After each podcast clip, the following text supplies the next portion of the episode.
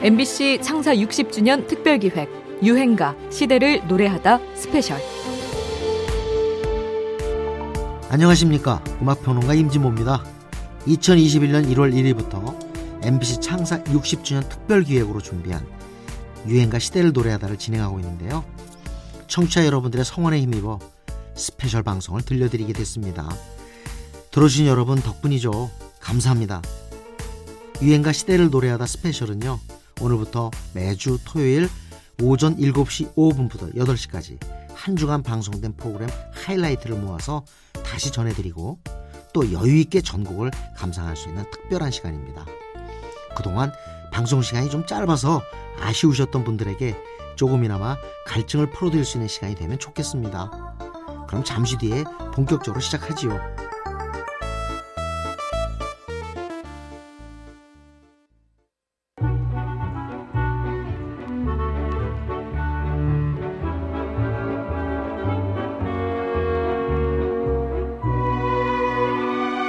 여러분께서는 지금 유행가 시대를 노래하다 스페셜 방송을 듣고 계십니다.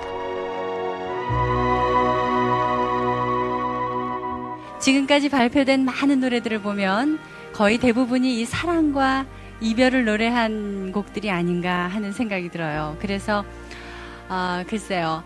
사랑에 빠져 있을 때는 그 사랑의 노래가 사랑의 감정에 배를 더하고 사랑 때문에 아파있을 때 실현의 노래를 들으면 분명 위안을 받으신 분도 있을 겁니다. 그래서 우리 대중가요의 영원한 테마 사랑과 이별로 오늘 음악이 있는 곳에 꾸며봤습니다. 여러분들 자리 네. 함께 하시면서 정말로 우리 가요 대부분은 사랑과 이별을 노래하고 있는 것 같습니다.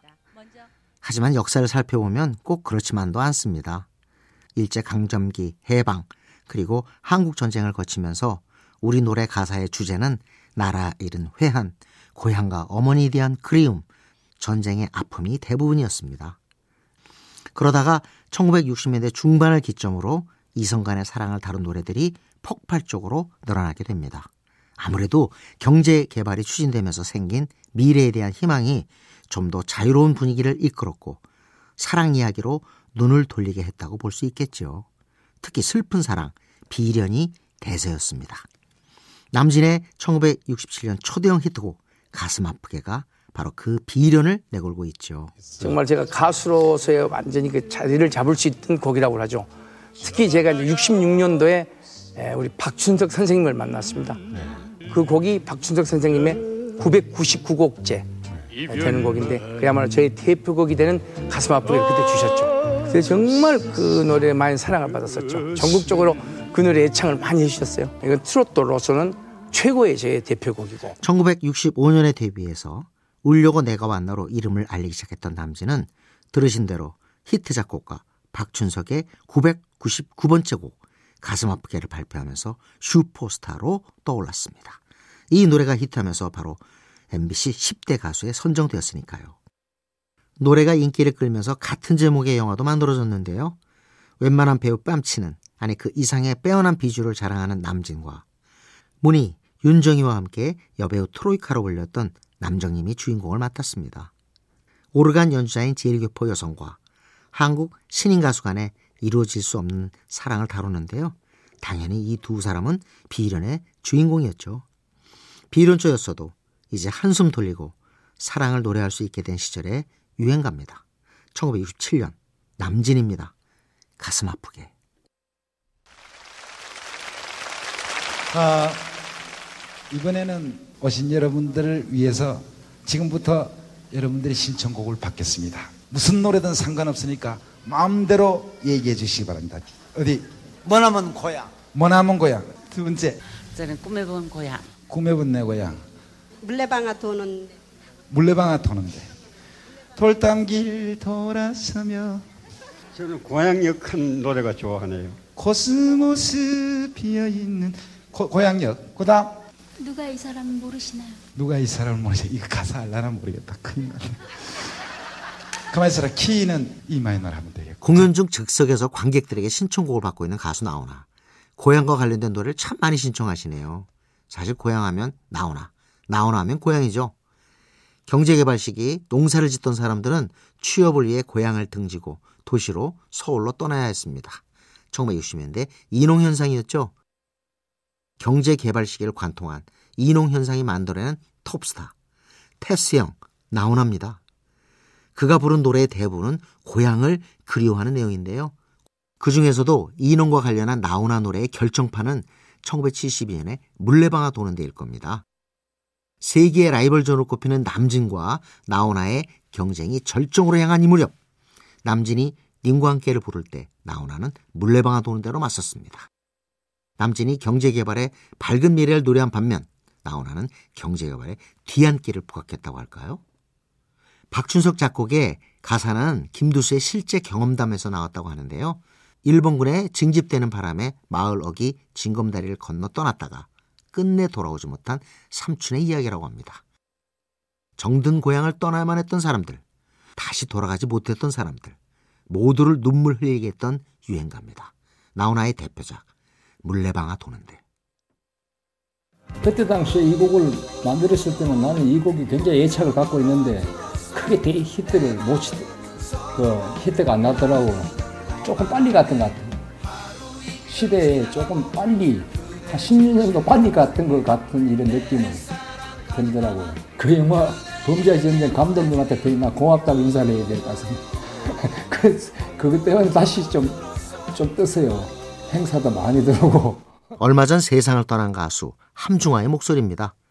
1980년 밴드 함중화 양키스가 발표한 노래 풍문으로 들어서는 2012년 영화 범죄와의 전쟁을 통해서 다시 한번 빛을 보게 되지요. 장기화와 얼굴들이 다시 부르기도 했는데요. 고풍스럽게 느껴지기도 하는 이 풍문으로 들어서라는 말. 이 곡을 작사 작곡한 함중아는 어떻게 이런 표현을 떠올리게 된 걸까요? 그는 1968년 서구 음악계에서 크게 히트친 팝송 마빈 게이의 I Heard It Through the Grapevine의 제목에서 영향을 받았다고 이야기합니다. 미 8군 무대에 섰던 그는 이 곡을 자주 연주했는데요. 제목을 우리말로 번역하면 풍문으로 들었어. 이걸 제목으로 해서 언젠가 창작가요를 만들어야겠다는 생각을 했다는 거죠. 곡의 형식은 완전히 달랐으니까 순전히 제목에서만 영감을 받은 셈입니다. 이처럼 1970년대, 80년대 맹활약했던 밴드들 가운데는 미국 음악의 영향 속에서 자신만의 창의성을 찾아간 사례가 많았습니다. 그룹 이름이 말해주듯이 함중아는 다문화 배경의 친구들과 어울려 활동을 했는데요. 사실 여기에는 좀 슬픈 사연이 있었습니다. 옛날엔 자, 집에 장난 빼고는 아무도 이 값어치가 없어요. 자식들이. 객지로 나오게 돼가지고 구두도 닦아봤고 하여튼 먹고 살라고 노력을 어릴 때 많이 하다가 고아원이 하나 있어요. 거기가 뭐 공부도 시켜준다 그러길래 거기 따라갔다가 운 좋게 거기 뭐 들어가게 됐, 습니다 뭐 전부 저보고 이세라는 거예요. 뭐 그 소리 듣기 싫지도 않고 이래가지고 그 이세 이세 노릇을 좀 했어요. 어린 시절은 불우하고 복잡했지만 함중아는 가수로서 큰 성공을 거둔 뒤 1984년 돌연 부산으로 떠나서 행복한 가정을 꾸리고 지역에서 꾸준히 음악 활동을 이어나갔죠.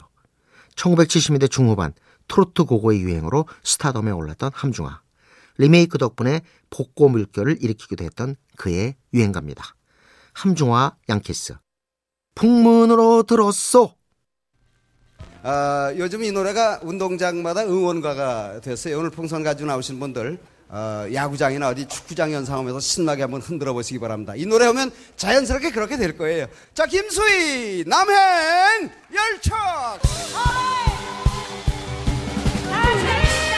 아, 분위기 받아서 신나게 한번 흔들 수 있는 노래. 유행가 중에서도 트로트는 흔히 성인가요로 불렸죠.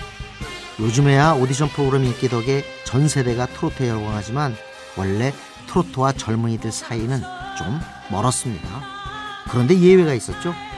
발표된 직후에는 거의 반응이 없다가 90년대 서서히 인기를 얻으면서 10대들까지도 즐겨 불렀던 트로트 김수희의 남행열차 얘기입니다.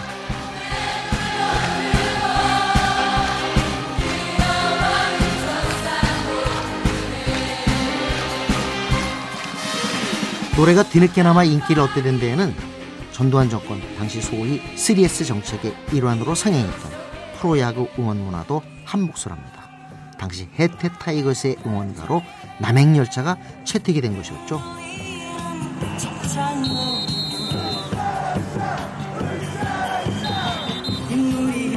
그 무렵 해태 타이거스는 천하무적이라고 불리는 최강팀이었습니다.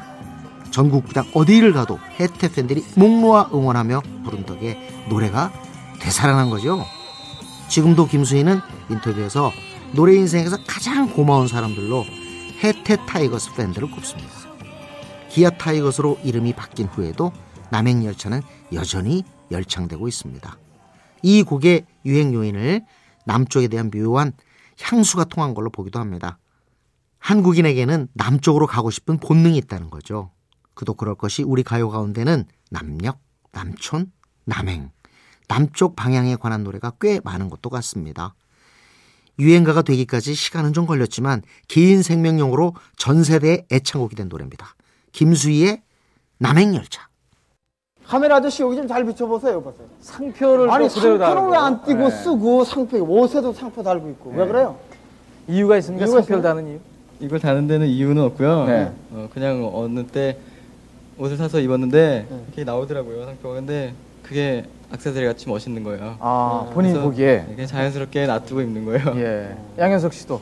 좋은 것 같아요. 이게 상표 딱 보면 비싼 건지 딱 확인할 수가 있잖아요. 10대들은 바로 알아보고 열광했는데 기성세대는 자꾸 어리둥절해야 하고 일일이 설명을 요구했습니다. 서태지와 아이들이 우리 문화에 처음 등장했을 때 벌어진 현상이지요. 1992년 서태지와 아이들의 등장은 우리 음악 역사를 뒤흔들고 모든 것을 바꿔버린 일종의 문화혁명이었죠. MBC 특종 TV연애를 통해 데뷔 무대를 선보인 직후 리듬이 되게 상당히 좋네요. 예. 그리고 그런 반면에 멜로디 라인이 되게 약한 것 같아요. 아, 아무래도 멜로디 랩을 라인. 하다 보니까 새로운 형식의 그 내용까지 어떤 새로움이 기들여졌으면 참 좋았겠다 하는 그런 생각이에요. 네 네. 충고의 말씀 새겨서 듣겠습니다. 서태지 씨잘 들으세요. 네. 평균 7.8점을 기록을 했습니다. 여러분 박수를 보내주십시오. 예. 심사위원으로부터 떨떠름한 반응과 혹평에 가까운 충고를 듣지만 새로운 무대를 접한 10대들의 반응은 빨랐습니다. 이들은 데뷔 두 달 만에 바로 정상에 오르게 되는데요. 당시 한 음반 가게 사장님의 이야기를 들어볼까요? 어, 예전에는 뭐 신승훈이, 김민종, 손희창이가 많이 나왔어요. 네. 근데 요 며칠 사이에 서태지가 엄청나게 좀 많이 나가고 있죠. 아, 서태지요? 예. 네. 얼마 정도 나가요? 아마 제가 이, 이 장사를 한 지 한 10년 되는데 아마 이렇게 많이 나간 것은 기록일 거예요. 아, 단시간 내에? 네, 단시간 내에 어마어마하게 많은 수량이 나갔으니까요. 어, 지금 아무래도 중고등학생들이 많이 사가고 있죠. 팝의 본고장에서 한참 랩 음악이 절정의 인기를 누리고 있을 때 사실 국내 음악계는 그걸 받아들이기 주저하고 있었습니다. 점잖은 말투와 엄숙주의가 지배하고 있던 때라 주절주절 짓거리는 랩은 우리에게 맞지 않을 거라는 판단이었죠. 1980년대에 김수철, 홍서범이 살짝 시도한 적은 있었지만 서태지는 좀 더 과감하게 대담하게 우리말 랩에 도전했던 겁니다. 난 알아요 이후로도 서태지는 계속해서 놀라운 시도를 선보이며 인기 가수를 넘어 10대들의 대통령, 문화 대통령이라고까지 불리게 되는데요. 이들의 활약상은 앞으로도 이 시간을 통해 좀 더 만나보도록 하죠. 그들이 선보였던 회오리 춤처럼 가요계에 강력한 회오리를 일으켰던 역사적 유행가를 듣습니다. 서태지와 아이들입니다. 난 알아요. 어머님은 짜장면이 싫다고 하셨어 어머님은 짜장면이 싫다고 하셨어 그 어머니 참 이상하네. 짜장면이 왜 싫지? 그게 짜장면 싫다는 얘기가 아니잖아. 어머니 참 가식적이네. 좋으면서 싫은 척하는 거잖아. 난 척하는 거 마음에 안 들어. MBC 드라마 환상의 커플의 한 장면입니다. 짜장면이 싫다고 하시는 어머님의 마음을 영 이해하지 못하는 나상실의 모습. 정말 어이상실이죠? 1999년에 발표된 G.O.D의 어머님께는 H.O.T와 잭스케이스 그리고 신화 같은 아이돌들이 활약하던 시대에 남녀노소 모두의 신금을 울리는 노래로 등장한 차별화된 유행가였습니다. 이 곡의 가사는 G.O.D의 멤버 박준영의 유년 시절을 모티브로 해서 프로듀서 박진영이 썼다고 하는데요. 곡이 히트하면서 짜장면 열풍까지 불지요. 그런데 실제로는 짜장면이 아니었다고 하네요. 사실은 그게 잡채였어. 뭐냐면 이제 미국에서 어, 엄마가 이제 직장을 나가게 되면 점심 시간 때 거기 이제 다 펼쳐놓고 같이 나눠 먹는 거지. 그 나머지 그거를 엄마는 잡채를 은박지에 싸갖고 먹지 않으시고 그래서 갖고 와갖고 저녁 때 밥 먹을 때 엄마가 딱 펼쳐줘서 너 잡채 먹으라고. 그럼 어, 엄마가 내가 엄마는 엄마는 왜 안 먹어? 그러면 어, 엄마는 잡채 싫어해. 잡채든 짜장면이든 어머니의 속 깊은 사랑이라는 눈물샘을 자극하는 노랫말에 어른들도 귀 기울이지 않을 수 없었습니다. 곧바로 G.O.D 멤버들은 MBC 목표 달성 토요일에 출연해서 아기를 돌보는 리얼리티 예능을 선보이며 큰 인기를 얻게 되는데요. 엄마가 어디에 갔다? 엄마 어디 갔냐고? 엄마 여기 뒤에 있어. 때려 갔다? 응. 우리는 2차 타고 가고, 가고 있지. 재민이 장난감 가게 가야지. 뽀이뽀이? 응, 뽀이뽀이. 재민아, 뽀이뽀이가 뭐야? 뽀이뽀이. 빨리빨리? 너무나도 귀여웠던 아기 재민군과 인간미 넘쳤던 G.O.D 멤버들의 활약을 기억하는 분들이 아직도 많으실 겁니다. 이렇게 10대와 기성세대 모두에게 호감을 얻으며 활동한 덕분에 아이들이 음반을 사겠다고 했을 때 부모님들이 딴 그룹은 몰라도 G.O.D 음반에는 흔쾌히 용돈을 줬다는 일화도 있었을 정도입니다. 조금은 갈라졌던 세대의 가교 역할을 했던 그룹 G.O.D. 그들의 데뷔곡이자 갑작스레 우리들의 효심을 자극했던 유행가입니다. G.O.D. 어머님께 거기에 이제 펜팔란도 있고 여러 가지가 있었는데 제가 작품을 하나 냈는데 거기에 실린 거예요. 그러니까 편지가 아주 전국에서 날라와서 심지어 제주도에서까지 중학생도 왔고 고등학생, 여학생, 남학생, 대학생까지 그리고 이제 서로 답장하고 펜팔로 오랫동안 교제했던 그 여학생이 하나 있었습니다. 근데 그 소녀는 글씨를 엄청 이쁘게 썼어요. 글씨만 봐도 반하지요. 그랬던 무척 근데 가슴을 설레게 했던 펜팔하면서 편지를 주고받으셨던 추억 있으신가요? 하루에도 몇 번씩 톡을 주고받고 이메일이라는 편리한 수단도 이미 한참 전에 나왔지만 아무래도 직접 손으로 또박또박 적어나간 편지 한 통만큼 아련하고 강렬한 소통 수단은 또 없을 겁니다. 우리 유행가들 중에도 편지를 소재로 한 곡들이 정말 많은데요. 옛날 곡으로는 최양숙의 가을 편지, 김세화의 눈물로 쓴 편지, 김태정의 백지로 보낸 편지, 임백천의 마음에 쓰는 편지가 있고요. 1990년대 이후의 곡으로 김광진의 편지, 박효신의 편지, 또 다비치의 편지도 있습니다. 편지와 관련한 유행가만 해도 하루 종일 소개해 드릴 수 있을 것 같은데요. 그 중에서도 남성 듀엣 어니언스의 편지를 잊지 못하는 분들이 많으실 겁니다. 길 양쪽으로 하면 그 레코드 가게가 많았잖아요. 여기서 편지 나오면 건너편 레코드 가게에서는 작은 새 나오고 이쪽엔 사랑해 진실나고 어디 가면 편지가 중복돼서 나오고 거의 이런 정도였었거든요 아마 한 프로그램에 편지라는 노래를 다섯 번을 틀은 적도 있어요. 그래서 윗사람한테 불려갔잖아요. 그 담당 PD가. 왜 이렇게 많이 트냐고? 왜 많이 트냐니까 어. 신청 엽서가 다섯 배가 넘어 나오는데 다섯 번 틀 수 있잖아요. 다른 곡에 비해 신청 엽서가 다섯 배나 들어와서 다섯 번 틀었다니 PD도 좀 엉뚱했던 것 같지만 어쨌거나 굉장한 인기였습니다. 당시 라디오와 TV를 완전 점령하면서 공전의 히트를 기록한 이 노래는 대학생과 20대의 음악이었던 포크송에 10대와 40대 이상의 중장년층도 빠져들게 만들어서 포크의 대중화에 큰 공을 세우게 됩니다. 도입부에 처연한 바이올린 연주를 배치한 풍성한 편곡, 또 이수영의 포근한 중저음과 임창재의 독특한 바이브레이션 섞인 고음이 어우러져 일품의 하모니를 선보이는 히트곡이죠.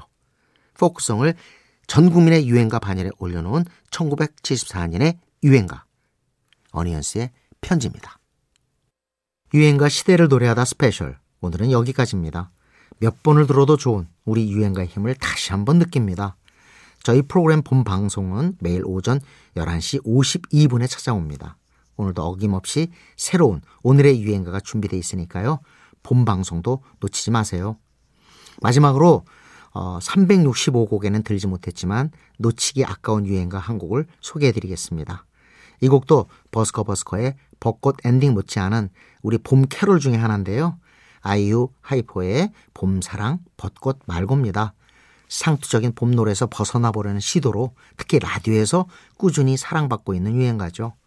지금까지 들어주셔서 감사합니다. 저는 음악평론가 임진모였고요. 잠시 뒤 11시 52분 본 방송에서 또 뵙지요.